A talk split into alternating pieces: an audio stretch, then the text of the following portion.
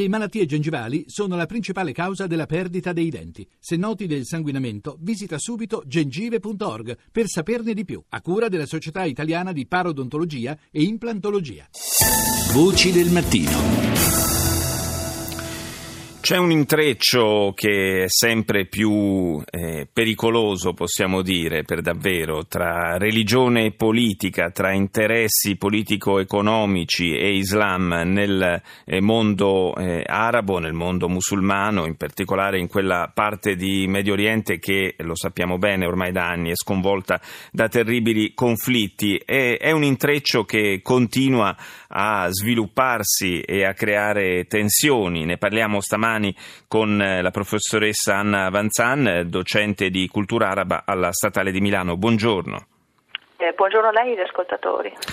Partiamo dal caso del Bahrain, un caso eh, per certi versi davvero singolare. L'anno scorso avevamo parlato anche qui a Voci del Mattino eh, del processo a carico del leader dell'opposizione, Ali Salman, che era stato accusato di, di fomentare eh, una rivolta violenta nei confronti eh, del, delle autorità, nei confronti del governo. ebbene, si è andati al processo d'appello e, eh, contrariamente a quello che spesso accade, addirittura addirittura la pena è stata più che raddoppiata, si è passato dai 4 anni a 9 anni di carcere. Dunque, un, eh, un, esito processuale che eh, alimenta qualche sospetto e dà fiato ai sostenitori di questo leader politico e leader sciita in un paese sunnita, lo ricordo, eh, che affermano che ci sia una, una vera e propria congiura nei suoi confronti. Professoressa. Innanzitutto vorrei precisare come eh, il caso di Ali Salman sia dire, il coronamento di un trittico di eh, leader politici che sono stati arrestati recentemente dal regime del Bahrain e eh, con eh, dei pretesti mm, assolutamente risibili sono stati messi in carcere e, e le cui pene sono state eh, rafforzate in, in, appello. Quindi Ali Salman va ad aggiungersi a Mahdi Mohammed e a Ibrahim Sharif che sono ex segretari nazionali di due, rispettivamente di due partiti che cercano di opporsi al, eh, alla dittatura bahrainite.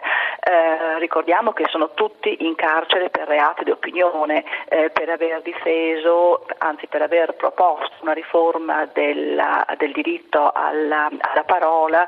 Eh, Mahdi Mohammed in particolare è stato eh, arrestato e processato e condannato per aver eh, condannato i raid sauditi nello Yemen.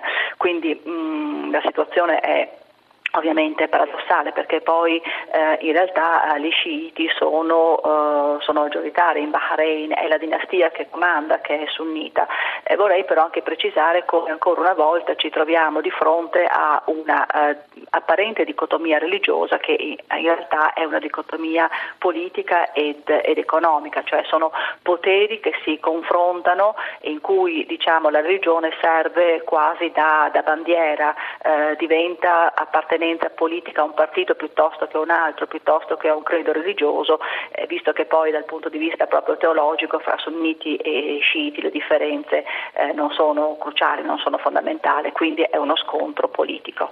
Eh, la religione storicamente è sempre stata utilizzata come pretesto per tanti conflitti e anche formalmente alla base del, eh, del conflitto che sta insanguinando eh, l'Iraq, in parte anche eh, la Siria eh, ed è anche uno dei eh, motivi di frizione, almeno, almeno ideologico, eh, tra Iran e Arabia Saudita, al punto che eh, quest'anno l'Iran ha deciso di impedire l'afflusso dei propri pellegrini alla Mecca, un fatto abbastanza clamoroso.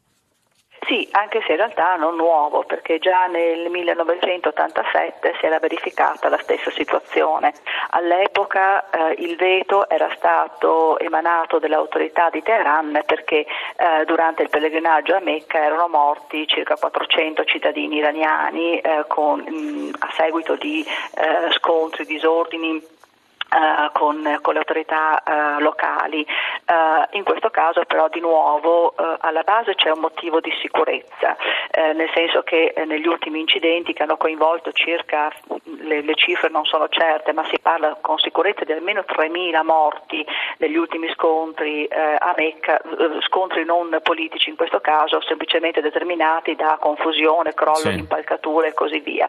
Però fatto sta che l'Iran è stato fra diciamo, i paesi ehm, dai quali sono partiti i pellegrini è stato quello che più ha protestato per la mancanza di sicurezza, per la sicurezza non garantita dai sauditi in queste imponenti manifestazioni di fedeli e è stato anche l'unico paese che ha protestato per avere indietro eh, i suoi morti. Quindi mh, c'è stato diciamo, questo motivo di eh, sicurezza. Poi ovviamente questo come al solito eh, è, è, scaturito anche dalla tensione politica.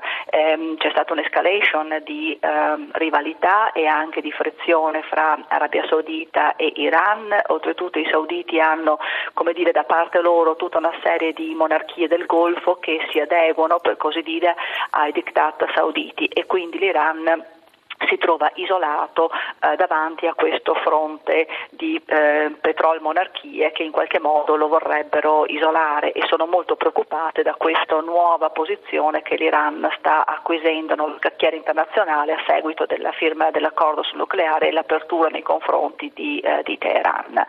Um, vorrei sottolineare di nuovo l'importanza dell'economia um, sia dal punto di vista spiccio, nel senso che uh, gli iraniani sono circa 600.000 che eh, quasi eh, tutti gli anni si recano a Mecca, quindi vuol dire portare via una grossa eh, fonte di mercato turistico ai sauditi. Ricordiamoci che il pellegrinaggio è sì un pilastro della religione islamica, ma è anche un, un, un grandissimo business ah, certo. economico per i sauditi che lo controllano. E poi contemporaneamente al pellegrinaggio eh, gli iraniani hanno anche bandito l'importazione di beni sauditi, quindi c'è di nuovo una forte motivazione economica. Grazie, grazie alla professoressa Anna Vanzani, islamista della Statale di Milano, per essere stata nostra ospite.